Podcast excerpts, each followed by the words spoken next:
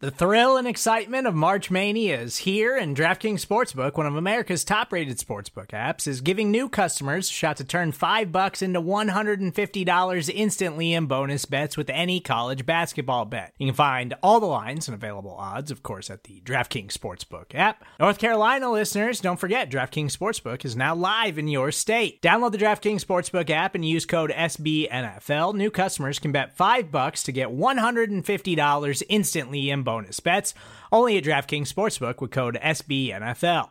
The crown is yours. Gambling problem? Call 1 800 Gambler or in West Virginia, visit www.1800Gambler.net. In New York, call 8778 HOPE NY or text HOPE NY. In Connecticut, help is available for problem gambling. Call 888 789 7777 or visit ccpg.org. Please play responsibly on behalf of Boot Hill Casino and Resort 21 plus age varies by jurisdiction. Void in Ontario. Bonus bets expire 168 hours after issuance. See DKNG.com slash B ball for eligibility, deposit restrictions, terms, and responsible gaming resources. Hi, this is Jim. And this is Max. Check out our podcast, The Step Over, Liberty Ballers Podcast Network, for all of your Sixers needs. Player analysis, game breakdowns, who would look coolest in a headband, and more. Subscribe to Liberty Ballers podcast feed on iTunes, Stitcher, Spotify, or wherever you get your favorite podcasts, and check out The Step Over, a podcast about Sixers basketball. Mostly.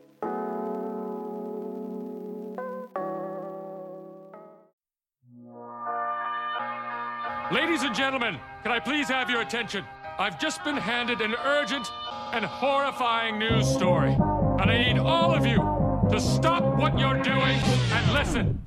Hello, Bleeding Green Nation, and welcome back to another edition of BGN Radio. This is episode number 15, and if you're hearing my voice, John Stolnis, and you can follow me on Twitter at John Stolnis, that must mean that you're getting another uh, Eagles preview podcast here. And joining me, as he does every week for the Eagles p- preview, is uh, the great Brandon Lee Gowton from uh, BleedingGreenNation.com. BLG, how you doing, buddy? John, in the words of Benjamin Solak, every day is a great day to be alive. BGN Radio is up to 483 ratings on iTunes, which is very cool. Let's let's get that up to 500 there. We're so close, and we're up to man. 191 customer reviews, so we're almost at 200 there. So let's get that up to 200. That's pretty awesome. Uh, things are going well. The Eagles won last week, John. That's that's pretty good. People They are did. Mm-hmm. feeling good now. I have a lot of takes. You have a lot of takes. So let's get to it. Let's take it up here, absolutely. And I'll be giving my pick at the end of the of the podcast, but I'm just gonna I'm just gonna alert everybody to it. Now, I will be picking against the Eagles this week because I am 0 and 6 in picking Eagles games this year.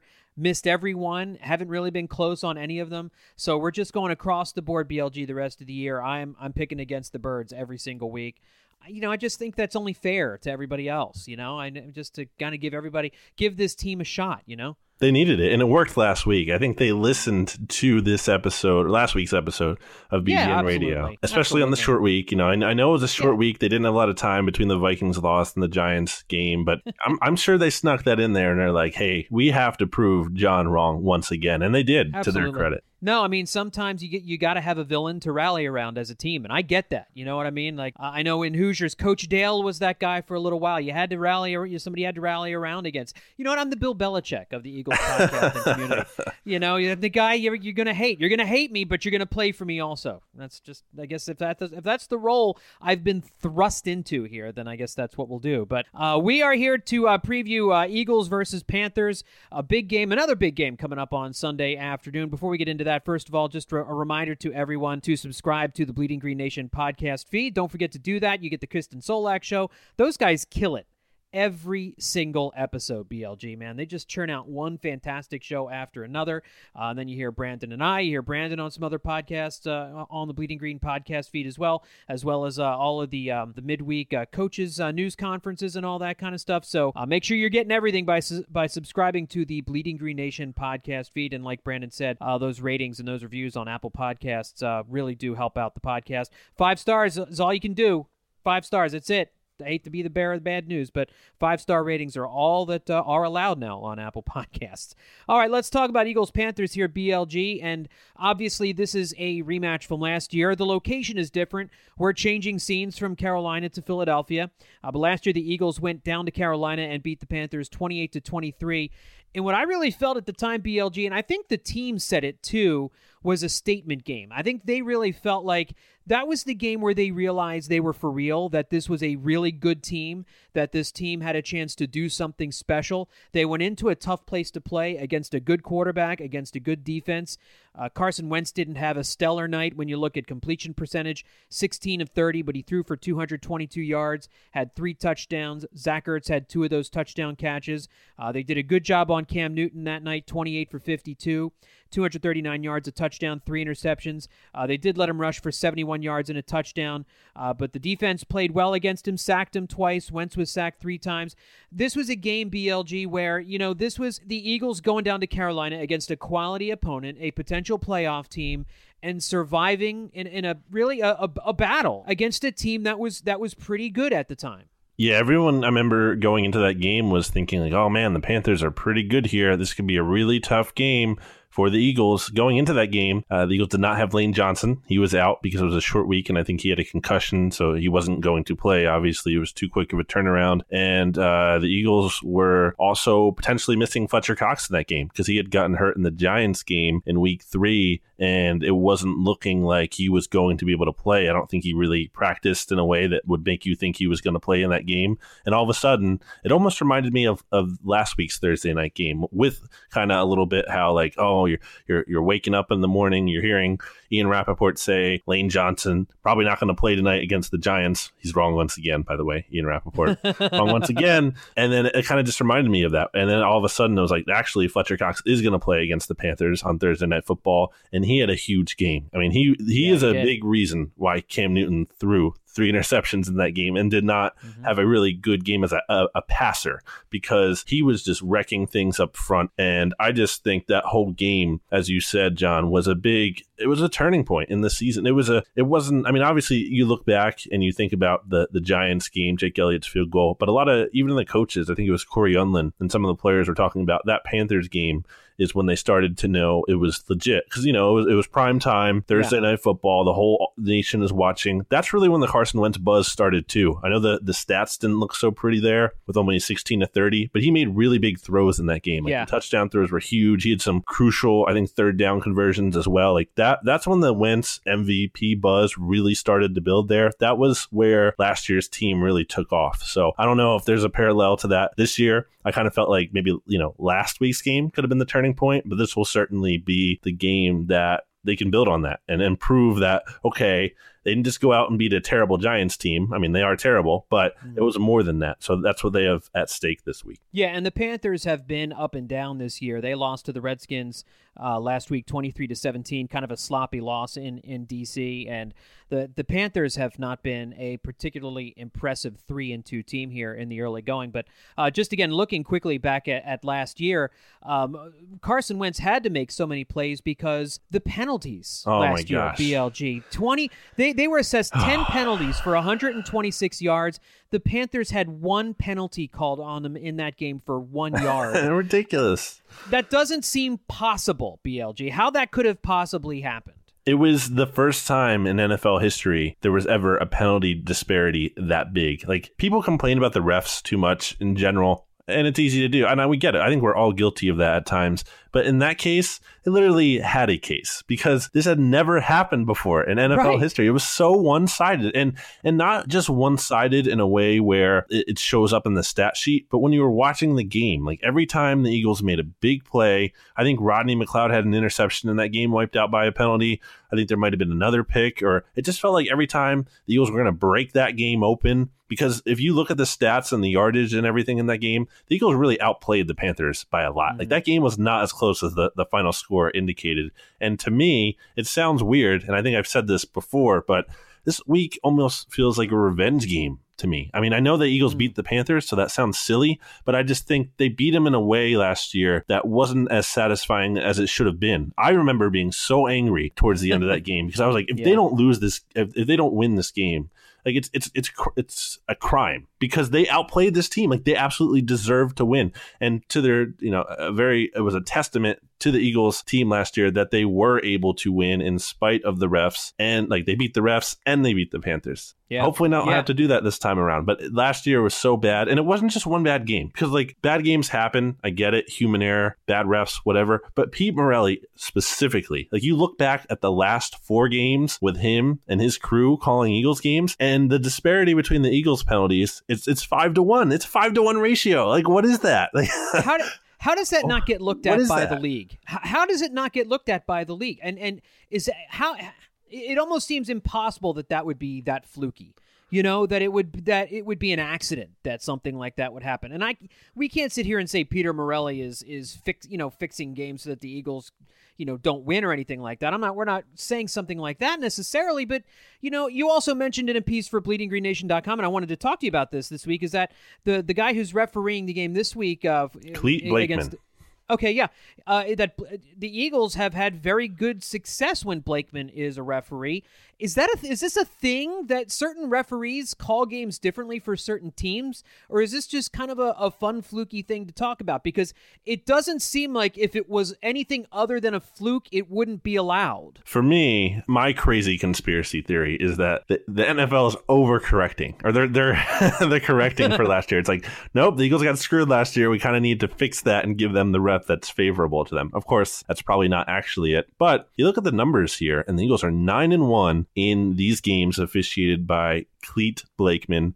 Uh, the penalty disparity is 50 times for 377 yards compared to 71 for 588. So a difference of 15 penalties there and just a little bit over 200 yards. And when you look at the Eagles' home games, because that's something I think that's significant. I think, right, there's studies about how Yeah. referees calling home games are not even just like not even intentionally, but just subconsciously. Like you have that natural bias because you're there in that stadium. You have all these fans booing at you if you make a bad call. Like you're you're not going to Yeah. want to make bad calls all game long. Like it's just it's naturally you're not going to want to do that. I mean, you have to do your job, and hopefully the ref is going to make the call regardless of what the crowd's going to do. Like that's what the ref should do, of course. But I'm just saying naturally it's going to happen where there's probably at the very least going to be a slight favor to the home team. And so you look at the Clete Blakeman home games for the Eagles, and it's even a greater disparity in the Eagles' favor. It is 15 penalties for 127 yards against the Eagles compared to 32 penalties and 287 yards. So double up, more than double in those cases for the opponent. So that's that's a big thing. And in those games, the Eagles have outscored their opponents by 129 to 48. So that's an average margin of victory Wow. by more than 20 points. So I don't know what it is. I don't know if Clete Blakeman is an Eagles fan. Apparently, he's from Nebraska. I like to look where refs are from to kind of see if they kind of have some local connection. I don't, you know, I don't think there's any natural Eagles connection there. I was on WIP this week, and they had kind of pointed out something that I hadn't even seen was that Clete Blakeman throws fewer penalty flags than compared to other refs. Like he's he's at the bottom end when it comes to being flag happy. So maybe that's it. Maybe he's just not a flag happy ref, and it kind of works out where the Eagles can kind of just play their game and not have to worry about the penalties as much. You know, just let them play as if you will. Yeah. Uh, but it, it's interesting, and I don't think that's totally insignificant to me. No, well, it certainly isn't. I mean, there's obviously a track record here. I just, I, I struggle, I, I struggle to think about how that information can be out there, and the NFL doesn't pull Clete aside and say, "Hey, listen, man, what, what's the deal with these numbers?" You know, he's what I going mean? to correct And- it this weekend. like- yeah, maybe. Yeah, maybe there's an overcorrection. Uh, but uh, God, I hope not. But um, you know, it's it just that when I saw that this week, it just it, it dawned on me how ridiculous Mm-hmm. that is. But it's real. I mean, the numbers bear it out. We're talking about ten games here. I mean, this is not a small sample size at that point. So uh, it's it's definitely it's definitely an interesting subplot here uh, to the game on Sunday afternoon. Let's take a look at the injury report here real quick. BLG, BLG, and it doesn't look like as if we're going to see Darren Sproles again this week. Uh, he apparently is dealing with the hamstring from hell. Uh, it will not ever heal. I don't. It's just he's been out since week one with this hamstring, and I know that hamstrings can be iffy. BLG. I know that they can be a little bit a little bit uh, tough to recover from. You can feel like you're you're doing real well, and then you know you can have a setback and all of a sudden you're out for a couple of weeks here. But it, are we getting to a point where we really just can't count on Darren Sproles at all here in 2018? It's been the case so far. I mean, like you just said, and it's weird too. He didn't even get hurt in the game, like apparently, or at least it didn't seem that way because he, he. I don't remember him leaving the Falcons game early, and I think he practiced in No. full on like the Wednesday after that game leading up to their week two game against the Bucks. And then on a Thursday, I think it was, he tweaked his hamstring in practice. And then he just hasn't been able to practice since. It's very bizarre, one of those rare kind of practice injuries that happen throughout the season. We saw that with Deshaun Watson last year, where he tore his ACL. It was terrible. Not the same extent here, but sometimes those things kind of just pop up. And I mean, you know, Darren Sproles is older, so this is probably something that you're gonna naturally like the risk that you run in bringing this older player back, and it's a shame. Uh, I think we've said all along that not having him is still bad. I think there's a weird sentiment out there that the Eagles just don't need him at all, and I don't like that because uh, yeah. I mean, they're down to you know like their running back situation uh, isn't like the best ever. I mean, they they're really down to two guys they can trust, and Wendell Smallwood, who is your fourth. I mean, thank goodness for Wendell which Smallwood. is a bizarre thing to say, and even still, yeah, even still, like I don't fully trust him. You saw the fumble last, week, and no. I don't think people would last week either if that fumble was recovered by the Giants, right? I think because right. he recovered right. it like there's a lot more trust in him, and that shouldn't change it. You know, he fumbled; it was a bad right. fumble. He got lucky and he recovered it, but that doesn't like change his reliability ultimately. Like it's not like oh he made up for it. I mean, he just got lucky on the bounce back to him. So point being that like I just don't think you can trust him enough over the full course of the rest of the season to just have him be the guy and like oh we don't need Darren Sproles and even on the the return game like look I love DeAndre Carter. I'm probably one of his biggest fans out there, and he's been great on punt returns. And I want to keep seeing really him has. do it. But like yeah. Darren Sproles is not a slouch as a punt returner. So if he comes back right. and he gets some of those opportunities and he's not doing anything with them, then yeah, then I'm going to be frustrated. But I mean, he's still a good player, and it's frustrating that he isn't here. And hopefully, I mean, maybe we see him after the bye at this point because he's not practicing. Howard Eskin, speaking of people who are wrong, said that Sproles might return this week, and it, it hasn't been the case. Uh, so maybe next week. I don't know. In London, I just I'm not going to count on that. So I'm going to guess maybe after the bye. Yeah, it doesn't make sense that he would go all the way to London to to play, you know, to play a game if he hasn't been able to suit up in any of these last few weeks. Might as well just give him that week, give him the bye week, and then see if see if the see if the guy can't uh, can't recover from the hamstring after the bye week. I agree with you, and I I do find it interesting. I really thought the fact that the Eagles played last Thursday night and they had essentially what 10 11 days between games that this would have been if they were going to trade for a running back that this would have been the the smartest time to go ahead and pull the trigger on a trade, even if it wasn't for Le'Veon Bell, you know, even if it was for somebody a little bit more minor, so that you had more time in between games to get somebody acclimated for this game against the Panthers. And so far, the Eagles have continued to stay quiet on the trade front. I know it's still, you know, a little bit of time left before the trade deadline is officially here, but I th- I would have thought that this would have been a good time to do it. You you could have those extra days in order to get somebody up to speed on the playbook and maybe you know get them on the field right away and it didn't happen this week blg is is you know are they do you think that they feel like they are okay at running back? I know Corey Clement is and uh, and Wendell Smallwood are telling Howie Roseman they don't need anybody, but I think we both agree that they certainly could use another back. Yeah, I think it's a case of deadline Spurs action. It's a cliche, yeah. but I think that's just what we see so much in the NFL where things come down to the wire. Uh, the trade deadline is at 4 p.m. in uh, just under two weeks on October 30th. So that'll actually be during the Eagles' bye week there um, you know, because they play the, the Jaguars on the 28th, and then they'll be off on the, the, Sunday, the 4th of November. So they'll have that whole bye week there, which is kind of nice because then you can, you can if yeah. you trade for that player, you, you, can you have that week off to kind of mm-hmm. incorporate mm-hmm. them. So that could be kind of cool if they. Do, I think if they do make a move, I think it's going to be closer to that. Um, you know, there's some interesting rumors out there. We're seeing Amari Cooper's name thrown around now. I mean, I think that's that's an interesting possibility just because the Raiders are clearly a disaster, and I think maybe you mm-hmm. can get him probably at a better price than you reasonably should be able to, as we saw with the Khalil Mack trade. So. Right. Uh, there's still some possibilities out there, but to me, you know, I've done some radio hits this week, and, and people are like, "Who are they going to trade for?" And I don't know because that's the thing. Like you look at last year's trade deadline, no one had them trading for Jay Ajayi. No one even knew he was on the block. Like right, that right. came out of nowhere. So uh, that's what I, if if if I'm going to say I expect something, it's that I expect to be surprised, and for Howie to make a move and probably trade for a player that somehow we haven't already thrown out there yet. It seems hard to believe because I think we've thrown just about everybody out there.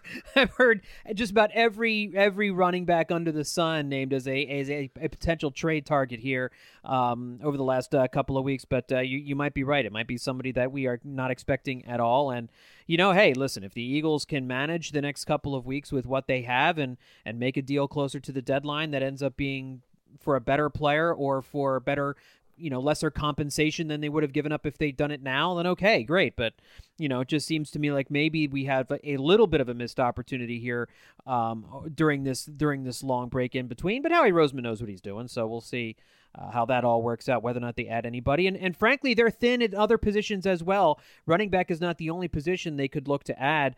Um, we saw that uh, Corey Coleman um, is, uh, not Corey Coleman, geez, Corey Nelson um, did not practice this week. No, no, so no, not I, Corey Nelson either. Corey Graham. too many damn Corys, BLG. There's too earlier today. this, Corey's. And I'm they're all C O R E Y too. Y, I know. C O R Y. Yeah. earlier today, I looked at the I looked at the report, and BLG will tell you this, and uh, I I panicked because I thought just in my mind, I, I, I, read Corey Corey Graham as Corey Clement, and and I was like, I thought, oh crap, now Corey Clement isn't practicing. We we don't have Clement, or we don't, and we don't have Sproles, and uh, BLG talked me off the ledge, uh, which which which was good. But anyway, um, the the Eagles are short in a couple of different places with Rasul Douglas not practicing Thursday. Although you you mentioned that it looks like that's not necessarily injury related. That there's some uh, bereavement situation going yeah. on with him. Yeah, so he posted on Instagram that his grandmother passed away, which is obviously very sad. And yeah. hopefully, thoughts go out to Rasul. Hope everything yeah. goes well. He's, I guess, I'm, I'm guessing he'll be back. You know, he's, he's obviously not hurt, and Eagles really need him because the secondary is very thin right now. And I mean, he could potentially, I don't think it's going to be this way. And I guess we can get into this here. But I mean, you know, last week when Sidney Jones got hurt and Corey Graham isn't playing, and obviously Rodney McLeod is on IR, I mean, Rasul Douglas was back there playing safety with Avonte Maddox up in the slot and Jalen Mills on the outside. And now you have Jalen Mills getting added to the injury report today with uh, limited with a hamstring issue. Hopefully that's not serious. We'll see yeah. on Friday yeah. what becomes of that. But I mean, man, then if he's out, then basically you're starting, you have to start Rasul on the outside at that point. You're probably putting Dexter McDougle, who the team just re signed this week Ugh. at the slot. And then you have Maddox back at safety. So, I mean, really just, so maybe when we're talking trades and stuff there, I mean, if there's a defensive back to be had out there, again, maybe Raiders, Karl Joseph, I don't know. Yeah. But it's, it's, you know, it's not looking pretty well, in the secondary they're thin at defensive tackle too now yeah, with oh, Destiny Vaeao on on IR. I mean, so I mean, is is their roster a, a little bit um, off kilter right now? Do they have too many wide receivers and too many offensive linemen right now? Do they maybe need to shed a wide receiver? Do they maybe need to get rid of Chance Warmack in order to to, to, get somebody else? I mean, not shedding Chance Warmack also saves you some cap money as well, but you know, just to get some more help at these positions on the defensive side of the ball where they they are one or two injuries away from being in in a really really bad place. Yeah, Haloti Ngata was uh, limited again today on Thursday, so that I, I, don't know if he plays. And at that point, if he can't play, you have Fletcher Cox and you have Treyvon Hester as your two defensive tackles, and obviously Brandon Graham, Michael Bennett. Uh, these were even using jo- Josh Sweat a little bit on the inside. I saw. Uh, I think Fran Duffy had some clips of that in the in the Vikings game, but like you know, that's not ideal because it's not just about you can play Fletcher Cox more and that's great. But the problem with that is you're kind of reducing his effectiveness potentially. Yeah. If not in a game, which it could be because you're just asking him to play so many snaps so you could get tired towards the end of the game, then over the course of the season. We saw that last year. The Eagles really banked on having that heavy rotation and they tried to play him in a manageable amount of snaps where they didn't have to rely on him the whole game so that they could then do it in the playoffs and then he could be super effective down the stretch and the Eagles don't have the luxury of doing that right now because they're just so thin there. Now, one maybe positive sign is we saw Timmy Jernigan at practice this week, not practicing, hey. but he was right. on the sideline for the first time, and we didn't see that before. Uh, so I don't know if that's like I don't know if that's progress. It might not be. The original report was that he would be out at the latest till November, But I don't know. That timeline seems kind of murky. Uh, we'll see how that goes. It's worth noting he's now eligible to come off the non football injury list because uh, the first six weeks of the season have passed. So now he can start practicing at some point in these next couple weeks or so. And then the Eagles have 21 days to either activate him or shut him down. We'll see what happens with that. Again, that's not the same as IR. Lot, get a lot of questions about that. Just because you activate Timmy Jernigan doesn't mean that counts as one of the two guys you can activate off of IR. That's a totally different thing. So, okay. uh, so that's kind of the the good news. If we're looking long term down the stretch here, you know, we're, we're, talking about these positions are thin right now. They have some guys that can come off IR. I think Mike Wallace is probably a strong candidate for that but yep. it's still a couple weeks away. So they're going to either have to make a trade or just kind of really just bunker down and see if they can get through this stretch, see if the bye week helps. It's going to be kind of like a little bit of a, a, challenge here. I think they're just, I think their plan right now is to kind of just be like, hey, let's just try to get through it. Uh, and I think if it if it gets worse and if the losses start to come, then they might have to get a little more desperate. All right, well, let's take a look at some of the matchups here. BLG uh, against uh, the Panthers here. The Eagles come in with a uh, three and three record and uh, looking to gain some momentum after their big 34 to 13 win over the Giants uh, on Thursday Night Football last week. Carolina comes into the game number 11 in total DVOA, ahead of the Eagles, who are at step, uh, number 17. Offensively, Carolina is 12th. The Eagles are 19th. Defensively, Philly is better than Carolina, 11th to the Panthers, 21st. And um, really, when you're talking about playing the Carolina Panthers, the the guy you focus in on is Cam Newton. There's just really they have other players on that team. Um, yeah, McCaffrey's a good player. Kelvin Benjamin's a good player. Um, Greg Olsen, of course, is a good player. But you know, you've got Cam Newton. He's the guy that you have to shut down. And I saw Ron Jaworski tweet this uh, tweet this stat out, looking back at last week and talking about how much how important it is for the Eagles to get pressure on Newton when he had a clean snap last a clean uh, pocket last week. 34 snaps. He had a 75% completion rate, two touchdowns, and a 117 passer rating. When he was under duress, he had a 2.7 passer rating, a 28% completion rate, one interception, and one sack. And listen, everybody's numbers are going to be down when they're under pressure as opposed to having a clean pocket 99 mm. times out of 100. Nevertheless, that's a stark difference. And so the key to the game seems to me getting the Eagles edge rushers against a couple of backup offensive tackles for Carolina to, to for those guys to have a lot of success getting into Cam Newton and then for the guys in the middle to prevent Cam Newton from being able to escape the pocket um, running lanes up through the middle if you, they can do that and pressure Cam Newton force him into mistakes force him into sacks the Eagles will have a stranglehold on this game. What do you think? Yeah, I mean, I, again, I go back to what the Eagles did last year with Fletcher Cox just being such a key cog in get really just getting in Cam's face. You know, getting pushing the pocket and creating that interior pressure and making him clearly uncomfortable. Because obviously Cam's mobile, but when you get into his face like that and you're forcing him to kind of run out uh, and and knocking him off his spot, then you kind of you at least a little bit you know disrupt the timing of the offense and kind of throw the the pass concepts and everything off kilter there. So and and that's what they did last year. And then it's not just about getting him on the ground and forcing those sacks and hitting him, but it's forcing him into those bad throws. And he, as we know, he had a couple of those last year because he throw he threw three interceptions. Now watching him in that Washington game.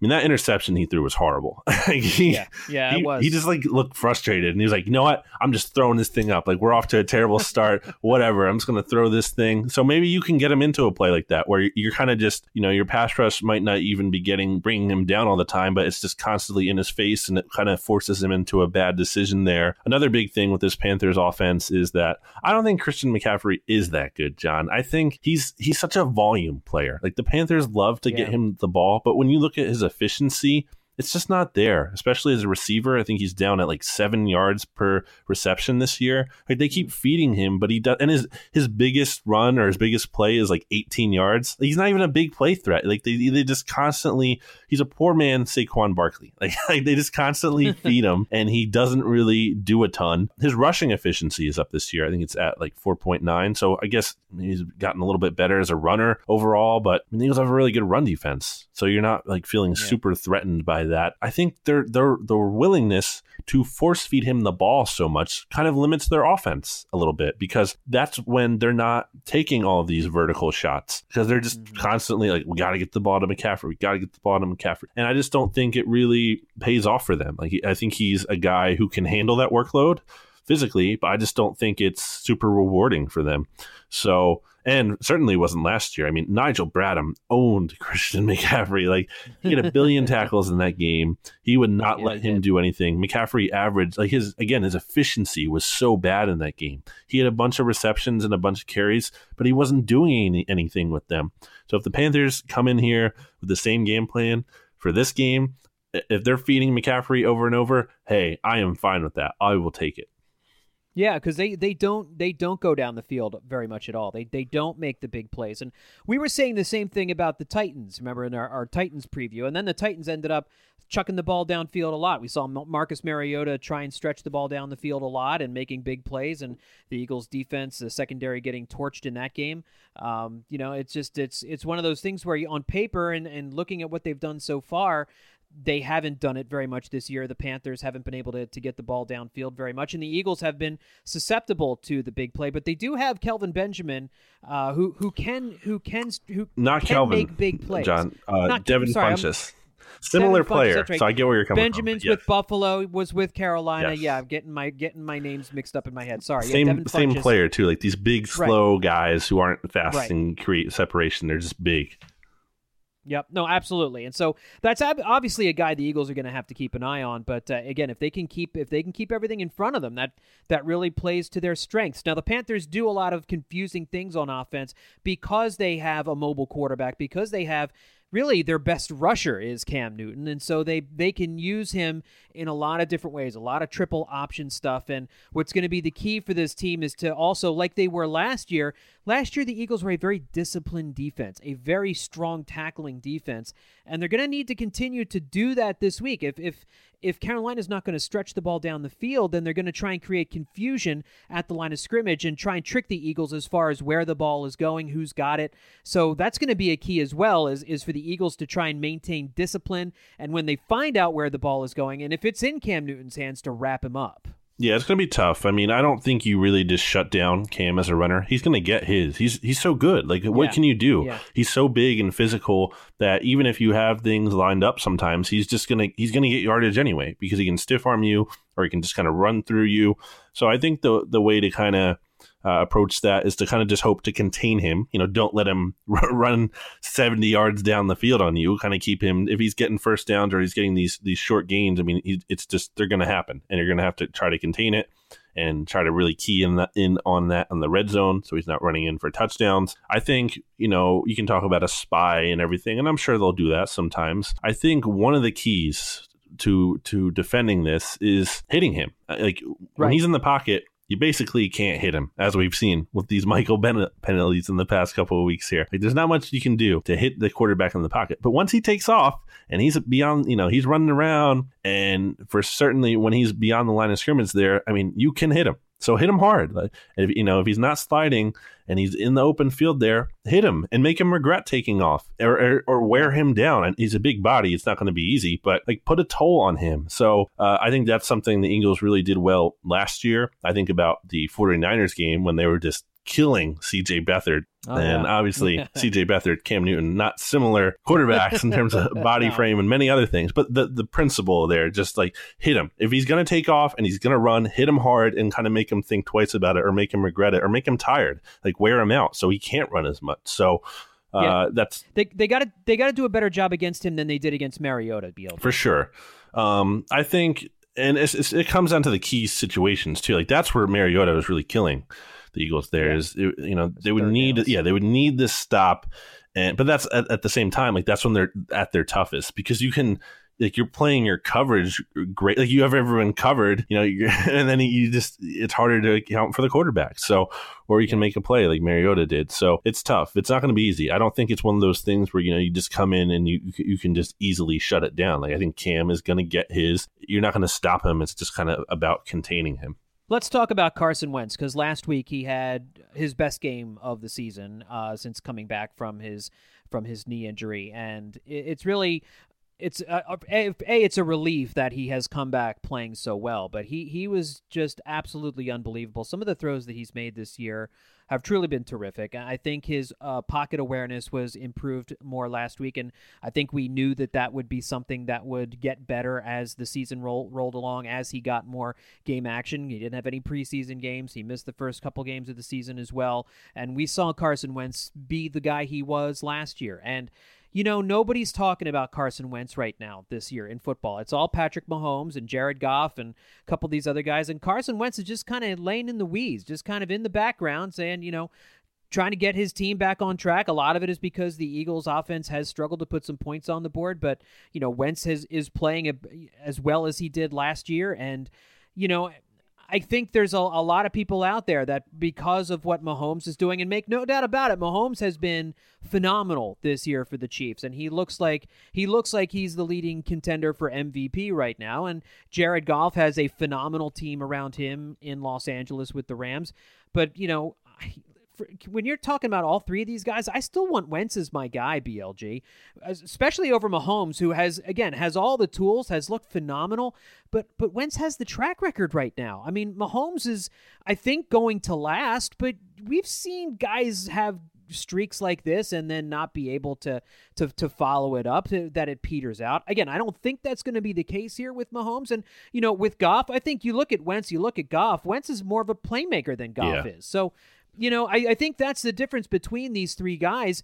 And we, a lot of the a lot of the league and fans get so caught up in the flavor of the month or the flavor of the moment. And right now, that is Mahomes and Wentz is just content, I think, to just sit back there and say, "Yeah, guys, go ahead and forget about me," you know, and we'll we'll run to the division title and we'll see who does what in the playoffs. Yeah, we also come to recency bias. That's what it comes down to ultimately. Yeah. I remember Evan yeah. Silva had a poll a couple weeks ago that he put out there after the Bills upset the Vikings. That was like, "Who would you rather have, Josh Allen?" Or Mitchell Trubisky. And of course, it was like 80%, you know, uh, Josh Allen and 20% mm-hmm. Trubisky because Trubisky also had a bad game that week, I believe. And yeah. the next week, it was the, you know, the Bears blow out the, uh, the Buccaneers and the Bills lose and Josh Allen looks terrible and Evan Silva runs the same poll, and it's like the reverse results. So it's just like you know, it's a we always joke it's like a week to week league, a very football thing to say, but it is in terms of at least our perception a lot of the time, and our meaning just the general observer or fan. And you know, I was looking at this FanPulse survey survey that SB Nation put out, and they did the which young quarterback would you take for the next ten years, and Mahomes is at fifty five, he's the leader, and I don't think I have anything bad to say about Patrick Mahomes. Like I love watching that guy. He's great. Uh, his voice is weird, but that's fine. Um, he can run around. He uh, his arm is incredible. I think that like yeah. I think things like that can get a little bit overplayed sometimes or overstated, but it's not with him. Like he just makes some no. incredible throws. Um, but also, you know, like Carson Wentz is really good, as you said. He's having a great yeah. year, and and here's the other thing. Okay, give me an offense with Carson Wentz and Tyreek Hill and Kareem Tyreek Hunt. Hill, yep. Like, give me that because the Eagles. I mean, Carson Wentz yeah. isn't dealing with anything close to that right now. With all due respect no. to guys like Alshon Jeffery and Zach Ertz and Nelson Agholor, who had a better game last week. I mean, and Corey Clement, like it's not the same. Like Tyreek Hill is the best vertical threat in the game. Like he is so fast, you can't even defend him. And Kareem Hunt, it's one of the better running backs in the league. And Travis Kelce is an amazingly athletic tight end. So, I mean, I'm not trying to say Mahomes is a product of a system like Dak. I think it's more than that. I think he is clearly more talented than Dak. And by the way, love how Dak is not included in this poll at all. He's not Nowhere even in the conversation found, anymore, and he shouldn't be. right. right. I just love that. No. Uh, yeah. Very good. Um, I think with Goff, it's kind of like I don't want to say he's a system quarterback, but at the same time, like I, am trying to think like what's your confidence level that he's still going to be this great or even really great if he's being coached by say you know like an average coach uh who do you want to mm-hmm. throw out there um, Norv Turner, yeah, like Let's Norv, Norv Turner, Turner or like job, yeah. whoever, like just general yeah. replacement level coach. Like, what is your confidence that he's still going to be really good?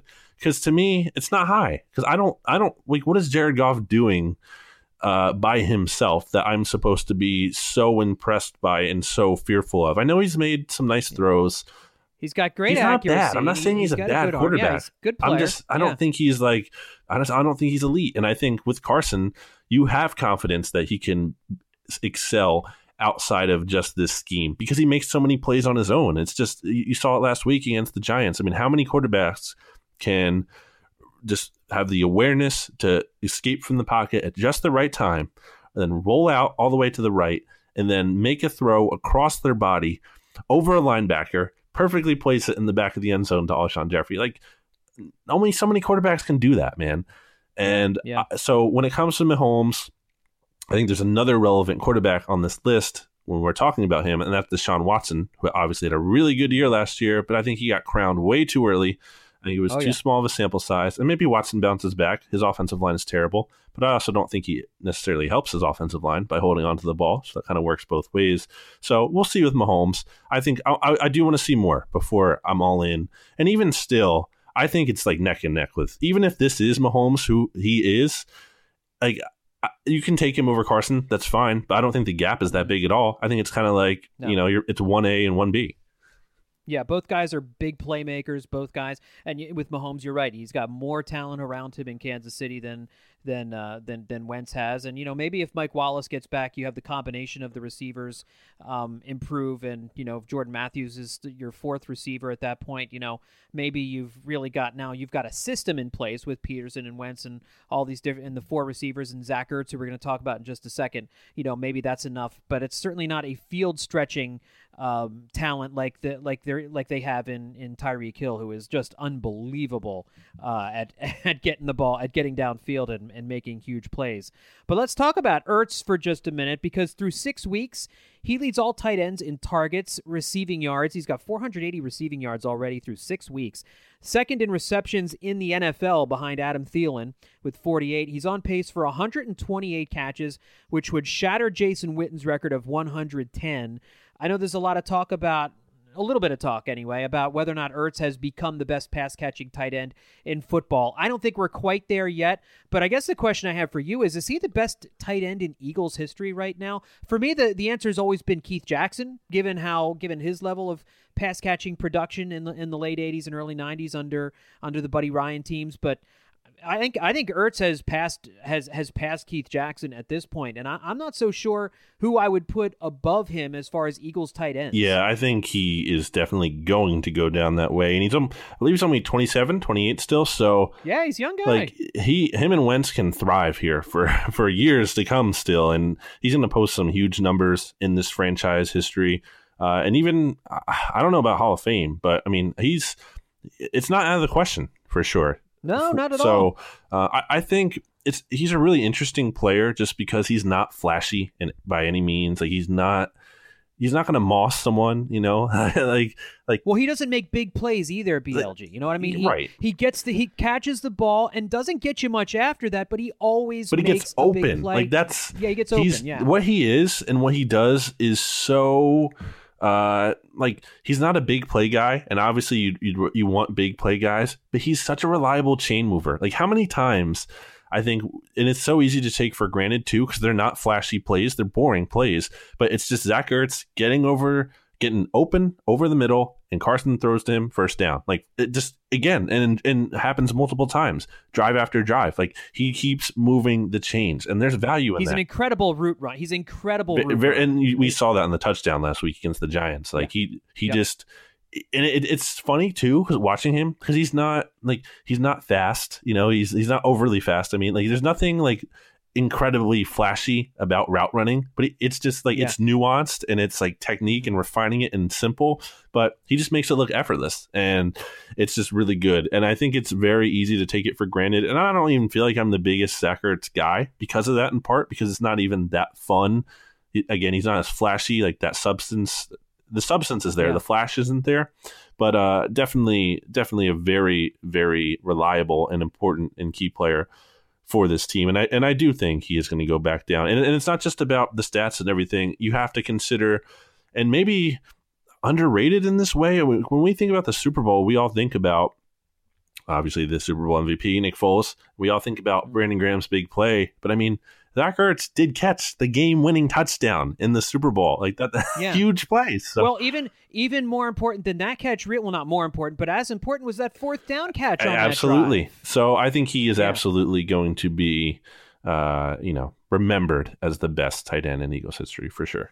It's certainly trending in that direction. Uh, last thing here, um, and let's look at the the offensive line going up against uh, a, a pretty good uh, Carolina uh, defensive line. Some big boys on that defensive line. Julius Peppers is there, Dontari Poe, Mario Addison, Wes Horton, and uh, last last year, one of the things that really helped out the Eagles in, in the game against Carolina was uh, Luke Kuechly going out um, early in the game with a concussion, and um, the Eagles hadn't scored a touchdown until after he had left the game. Obviously, Kuechly is a dynamic linebacker. He can do so many things uh, to make life miserable for opposing offenses. And right now, I think the offensive line. How do you think the offensive line did last week? How did how did Lane look? I know he was playing through pain. Uh, Lane and, and Jason Peters. How how did they look last week compared to previous weeks? BLJ. Good enough overall. You know, I think Carson only got sacked. Uh, what did he get sacked like once and hit something like six? It wasn't. It was way down. The pressure was way down from past weeks, and now the Giants have the either the worst or one of the worst pass rushes in the NFL. So that certainly helped. And they quit midway And through the game too. Which In fairness, Yeah. they also got Yeah. Olivier Vernon back, and he's their best pass rusher. So that's you know He you have to good, count for that yeah. too. And he obviously was uh, he had that sack on Big V, so and he was getting Mhm. pressure on JP. So so that was a challenge a little bit for them. Uh, I think it's good overall. Like I feel it's it's not in total kind of shambles, or at least how it kind of felt that way a little bit earlier on here. Um, tough to gauge again with the Giants defense just being so bad. But moving forward, you know, I'm not like freaking out about it as much as I was before. I, I think they they have the potential here to get right a little bit. And looking at this Carolina front, I mean, you know, they have some big guys as you mentioned up front, but that's not translating to good run defense. Like their their run defense is usually pretty good in years past. That's something you can count on with Carolina, especially having that front and then Kuechly and Davis as well, those linebackers. But it's, it hasn't been the case this year. I mean, Washington had they averaged uh, 4.7 yards per carry last week. Adrian Peterson pretty much looked unstoppable against them. He had Yeah. 5.7 yards per carry. So I think there's They ran a lot. They ran a lot of trap plays against yes, uh, against as, the Carolina. as Michael uh, Kist defensive pointed out and said that's a, Yeah. a big key to the game this week. Uh, so I think the Eagles, you know, they're not gonna, they should not get away from Carson Wentz entirely here by any means or ever. But you know, this could be a game where running the ball kind of uh, early, maybe often, see how it goes. Kind of stick with that. Get Corey Clement involved here. Hopefully, he's not on the pitch count that he kind of was last week. I know Mike Gross said he wasn't, but you look at the numbers and it kind of suggests that Yeah, he I- probably was. So uh, Yeah. hopefully we get those guys involved this week. I think they will. Um, yeah. Oh, wait, one more thing. Yeah. Julius Peppers, Yeah. 38 years old, still playing. Crazy to me. Yeah, man. How about that guy? Just very crazy. Yeah, no, unbelievable. And back with Carolina, where he start where Yeah. he started his career, and still still producing. I know. I remember when Chicago signed him as a free agent. Everybody Ah. scoffed at that deal because they figured this guy's getting old. He's going to get run down, and you know, darned if he didn't play through that whole contract really well, and now still playing at a high level. What an unbelievable career he's having. Unbe- he's, I mean, he's a Hall of Famer, right? Uh, Isn't he, is I think so. ballot? I think so. yeah. I mean, he keeps adding so. to his Yeah. stats. you know, he keeps playing, right, so he's exactly. going to have to be. Exactly. All right. Well, look, we're going to give our picks for this uh, Eagles Panthers game coming up here in just a few minutes. You already know what I'm going to do, so uh, really you'll be just listening for BLG's pick on this one. Uh, but let's go over the uh, the NFC East games, and because uh, two of the NFC East opponents play each other this week, we'll give you we'll give you a non NFC East game in here as well. And uh, Brandon, we'll start off in the District of Columbia as the Dallas Cowboys take on Washington. Dallas on the road, and Washington favored by one point at home. Um, this line kind of surprised me a little bit. I know Dallas had a good week last week, putting up 40 points, uh, but Washington also uh, had a good week at home, beating uh, a very good pan or not a very good, a a pretty decent Panthers team. I'm surprised the line isn't at least three, which is normally what a home team gets for for getting for having home field advantage here.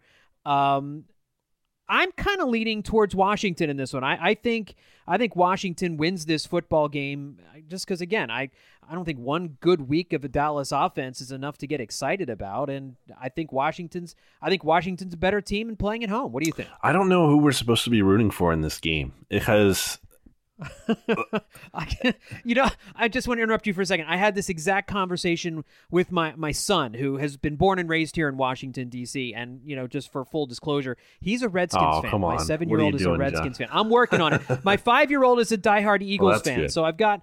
I've got one of my guys is an Eagles fan, the other one is a is a Redskins fan, and he does it just to tweet. Oh, me. okay. to- to it's one of those crap. deals. Yeah. So, yeah, and you have to respect that, Yeah. right? I mean, come on, to a degree. But he was asking, you know, who are you rooting for in this game, Daddy? And I, was, Ah. I, I, I can't root for anybody in this game.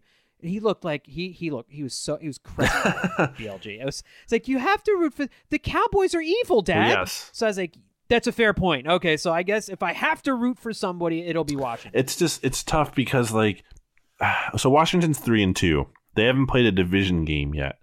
So if they win this, they will be four and two, and they will be one and zero in the division. They will be ahead of the Eagles by half a game. You know, by nature of having played one fewer game. Assuming the Eagles win, I'm assuming. You know, I'm saying the Eagles win there. They're four and three, and then Washington would be four and two. Uh, Dallas would be three and four, and then the Giants are probably going to lose to the Falcons, probably one and six. So that's not terrible, but uh, I, is that preferable to Dallas winning? Because Dallas would only be four and three at that point. You know, they're they don't uh, you know they're not they don't only have two losses at that point like Washington would, but the Cowboys would be two and zero in the division, and I don't like that. Yeah. So yeah. I think hmm, I feel like rooting against Washington is kind of like what should happen again, just because they have fewer losses, and it kind of like is that the simple part of it? Like they have fewer losses, they need another loss. But again, I just I don't want Dallas to get that momentum. I just I don't want that to Yeah. happen. So and I, and but ultimately I think Washington is the better team. So I keep going back and forth on this. um, Yeah, I'm gonna take Dallas because I think I want to jinx them. You know, it's it's my jinx thing with Dallas, and if they lose, I'll be happy with it. I think that's what it'll come down to. Who's what's going to make me? Which loss would make me the happiest? And it's easily the Cowboys loss, right? Even if the Washington Yeah. loss would ultimately be better for the Eagles, the Cowboys losing will never make me upset. So I think that's what I'm going to have No. to say. Okay. All right. Well, I think that's I think that's fair, and that's kind of where I come down on it too. Watching watching the Cowboys celebrate is just not something I'd much rather watch Washington celebrate because at least then my kids happy. so you know, at the very least, at least I kind of fall back on that one. Um, all right, let's look at that Giants at Atlanta game. Uh, Atlanta favored by four and a half. This is a Monday night football game. Giants going down to Atlanta to play the Falcons. Falcons have had a tough year. BLG. Um, they've lost Devonta Freeman for the season. He's been placed on the IR, but they have a couple good running backs in the backfield as well. Um, the Falcons just have not been able to get on track after that uh, season opening loss to the Eagles. How do you see this one playing out? I hope the Giants win because every win from here on out just really ruins their draft positioning and a chance at oh, getting Oh, yeah. a quarterback. Yeah, yeah, yeah. Uh, because I mean, they're done. Like they're not coming back, obviously, from where they are. So, Right. so I hope they win, but I just I don't think they will. They're just they're a bad team, and I think the Falcons are better than their record indicates. I know they're banged up, but I just think you know they, they've had a tough schedule. They they won last week. They're going to be at home here. It's Monday Night Football. Uh, I don't think they're going to fall into a trap on a national game like that. I think they win. And 4.5, I mean, look, man, the Giants are like Eli's washed. They're not scoring. The defense is bad. Like I feel comfortable taking that. Yeah, you just you wonder if this is a game where after so much criticism thrown at Odell Beckham Jr. last week, it can go one of two ways. Either Odell doesn't show up and doesn't show up for the rest of the season and just kind of shuts it down, or if he decides this is going to be an FU game and he decides to just take matters into his own hands. But you're right, Eli's got to get him Yeah. the ball, and it doesn't seem as though Eli knows how to get him or has the physical capabilities of getting him the ball. So I, I agree with you. I, I think the Falcons win this one in a runaway. I think it's a pretty easy win for Atlanta at home on Monday Night Football. I think they easily clear that four and a half. And let's look at uh, the other game that we want to look at is the uh, New England at Chicago game. This is a Sunday afternoon game. This is a fascinating matchup, and we know Chicago has a, a much better defense now with Khalil Mack there. Uh, we heard uh, Bill Belichick was asked about Khalil Mack and com- asking him to whether or not he compared to Lawrence Taylor, and Belichick shut that down in a hurry, basically saying you don't compare anyone to Lawrence Taylor, uh, which is I think totally fair. New England favored by two and a half in the Windy City, BLG. You like? Do you like the Patriots uh, to to win this ball game, or does Chicago have a fighting chance? I mean, the Patriots are coming off a wild Sunday night game against the Chiefs, a, a, a conference opponent, and you wonder if maybe this might be a letdown game for New England. Yeah, and you wonder, you know, the Bears obviously losing in overtime to freaking Brock Osweiler last week, probably a little motivated to get back on track at home this week, but man, it comes down to it's Tom Brady versus Mitchell Trubisky here, and I can't take Trubisky. I just I'm not I'm not sold on him. I, I like Chicago's defense a lot, even though struggles last week. I still believe in them overall, uh, and and I don't dislike the Bears, but it's just it's Brady over Trubisky, and to me that is just I I can't I can't look past that. That is what it comes down to for me.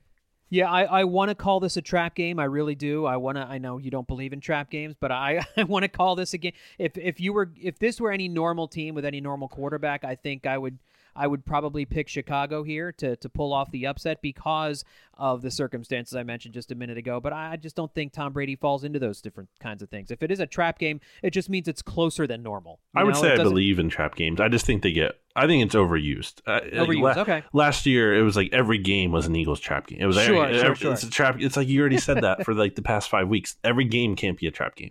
Trap games True happen, enough. but not all the time. Anyway, no, true. True enough, absolutely right. But I agree with you. I, I think the Patriots win that game as well. Um, the quarterback matchup, as you mentioned, it's just you. How can how can you pick Trubisky over Tom Brady, even if Brady is coming off a, a big win? You can't do it. You can't do it. All right, BLG. Well, listen, it's that time. Uh, Eagles versus Panthers picks here. Um, I'll give you mine to start off because, as you Yeah. know, I, as I mentioned at the top, I'm 0 and 6, so I don't think anybody has to has to worry about me picking the Eagles this week. You know, I'm picking against the Eagles. I'm not going to try and fly in the face of this thing here. Clearly, fate is working.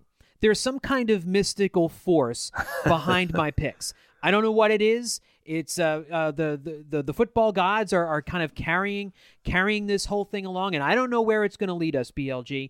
But I, I'm just I'm going to go with it now. So if, if if I'm not going to pick any Eagles game correctly, if that if that's the way destiny has fated me this season, then I'm going to ride with it, and I'm going to go Panthers 35, Eagles 20. how do they lose? Like what what goes wrong? Like so, let's What say let's say Yeah. you were making this pick for serious reasons. Like what goes wrong and why do they lose? Uh, What goes wrong? One of the, the ways they can lose this game is if if Luke Kuechly uh, is able to um, get is able to get to Carson Wentz and they're able to to shut down the running game. If um, the offensive line has has struggles, um, if the if the defensive secondary allows big plays to a team that hasn't allowed big plays here, uh, and we all know if Cam Newton runs around like crazy and, and can make plays like Marcus Mariota did, basically this would have to be kind of like a Titans type game you know, where Marcus Murray, where or Cam Newton is running around, making plays, trying to, you know, figuring things out on the fly, getting first downs on third and eights, um, and uh, and and the offense has struggles without, um, you know, without Jay Ajayi, uh, without uh, Darren Sproles back there. Um, there's just, you know, the, the offense has no rhythm. Carson Wentz gets knocked around a little bit. You know, one of those type games where, again, it's it's those are the types of games I, I see. Like a if if the Panthers are going to beat the Eagles, it's going to be the a very similar formula to the way Tennessee beat the Eagles earlier in the season. I think that's fair, but I also think it's wrong because I am taking the Eagles to win. It probably is wrong. BLG. I mean, I've been wrong all year, so it probably is. Um, there are a lot of reasons going into this one. I think the rest factor helps. You know, the Eagles played on Thursday Night Football; they get a little extra rest there. Um, they also have the ref factor, which we talked about, the the Clete Blakeman factor. You have the fact that the Eagles are still very good at home. I know they lost to the to the Vikings, although only by two points. So you know they're still a very good home team, seventeen and three in their last twenty meaningful home games. Still feel good about that. Uh, I just think even going back to last year, we saw that this Eagles team overall, I think, is a good matchup for the Panthers. Like the Panthers, I don't think are the Eagles' kryptonite here. I think, if anything, it might be a little bit the other way around. And I think, I truly believe that if the calls weren't so lopsided and it, they didn't happen at like the worst moments always possible, that game would have been a blowout last year. And I don't know if it's going to be the same case this year, but I think there's something to that. One of the key things I will be watching in this game is how the Panthers defend the Eagles tight ends because against Washington, not so great. Uh, eight receptions for uh, 84 yards there. And one of those plays, they completely just lost Vernon Davis, Davis in coverage. Jordan Reed was getting open uh, in the middle of the field as well there. So I think, you know, Ertz, Goedert could be productive in this game. Uh, would love to see that. And I just think overall, the Eagles have a lot of things going in their favor. I think last week's game wasn't a full indication that the team is back just because, you know, the Giants are so bad and you can't just say, okay, the Eagles are back 100% after beating up on that bad team. But the thing we did see is that they were cutting down on those mistakes. You know, they were they were not having the mm, yeah. self-inflicted wounds as Doug Pederson likes to call them. So I do think there that is something you can build on, and if the discipline is there and the attitude is there for that turnaround, I feel good about that.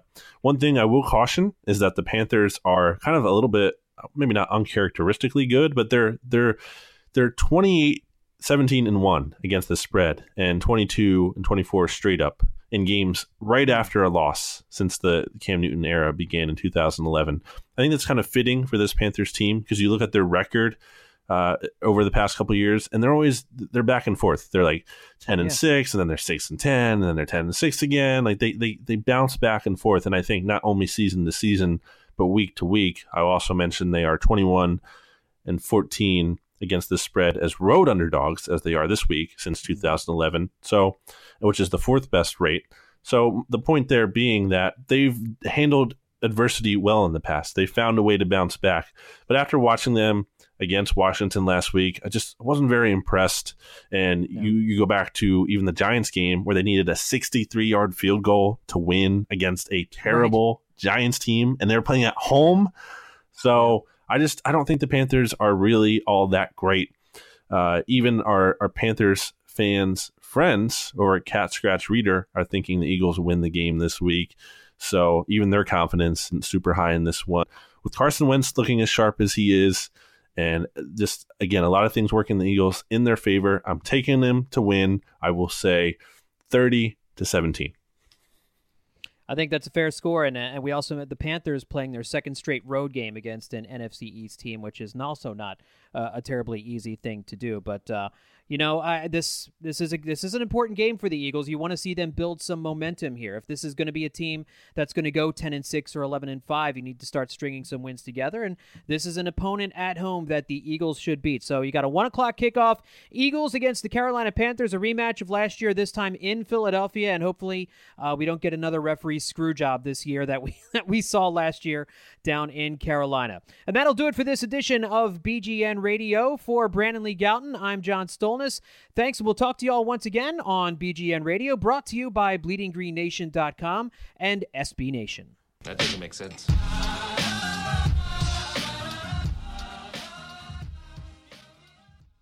Hello, I'm Ashley Carman. I'm Kaitlyn Tiffany. We're the hosts of Why'd You Push That Button, the Verge's show about all the choices technology forces us to make. We're back for season three, talking about questions like why do you delete your tweets? And why do you type in lowercase letters that make you seem like a serial killer? and why are you on an exclusive dating app? You're not that special. We're releasing a new episode every Wednesday, and you can find us anywhere you typically find podcasts, which is Apple Podcasts, Google Podcasts, Pocket Casts. So go ahead and subscribe and check us out.